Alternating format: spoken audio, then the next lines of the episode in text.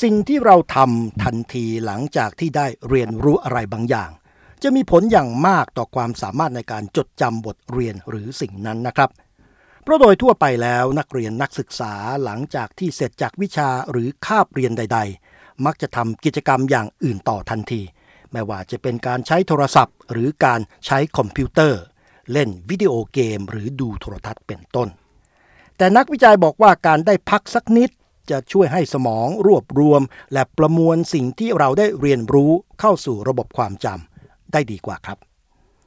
นักวิจัยอธิบายว่าการพักเพื่อให้สมองประมวล และเรียบเรียงข้อมูลนั้น จะเกิดขึ้นได้ยาก ถ้าสมองยังได้รับสิ่งเร้าจากเรื่องอื่น ๆ อยู่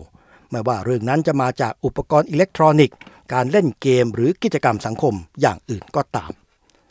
นักวิจัยเรียกการพักสมองแบบนี้ว่า wakeful rest ซึ่งก็หมายถึงการพักสมองขณะที่ยังตื่นอยู่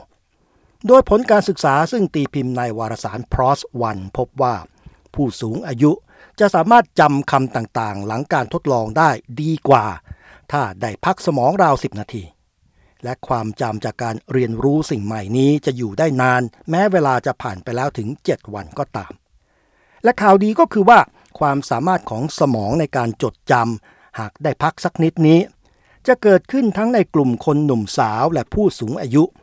ซึ่งเรื่องนี้ก็ยืนยันจากผลการศึกษาเมื่อปี 2562 ซึ่งตีพิมพ์ในวารสาร Neuroscience Letters ครับ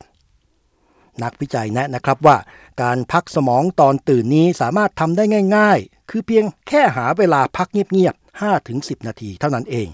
โดยไม่สนใจกับสิ่งเร้าอื่นๆ ไม่ว่าจะเป็นโทรศัพท์โทรทัศน์หรือแม้กระทั่งหนังสืออื่นใดเลย และนอกจากการพักสมองสักครู่แล้ว ผลการศึกษาของคณะแพทยศาสตร์ มหาวิทยาลัยฮาร์วาร์ดก็ยังแนะด้วยว่า การนอนหลับมีผลต่อกระบวนการเรียนรู้ของเราได้ในสองทาง เพราะนอกจากการอดนอนทำให้เราไม่มีสมาธิ พอที่จะให้ความสนใจเรียนรู้สิ่งใหม่ได้อย่างมีประสิทธิภาพแล้ว การนอนหลับพักผ่อนอย่างเพียงพอ ยังมีบทบาทสำคัญช่วยให้สมองได้ประมวลรวบรวมผลความจำซึ่งก็มีความสำคัญต่อการเรียนรู้สิ่งใหม่ ๆ ด้วย ดังนั้นคำแนะนำจากผู้เชี่ยวชาญต่อทั้งผู้ที่ยังอยู่ในวัยเรียน และผู้ที่อยู่ในวัยต้องไขว่คว้าเรียกหาความจำก็คือ ควรพักสมองสักนิดหลังจากที่ได้เรียนอะไรผ่านไปแล้ว และพยายามนอนหลับพักผ่อนให้ได้เต็มที่ในคืนนั้น เพื่อเก็บรักษา ความทรงจำครับ ผมจำเริญตันสมบูรณ์ VOA วอชิงตัน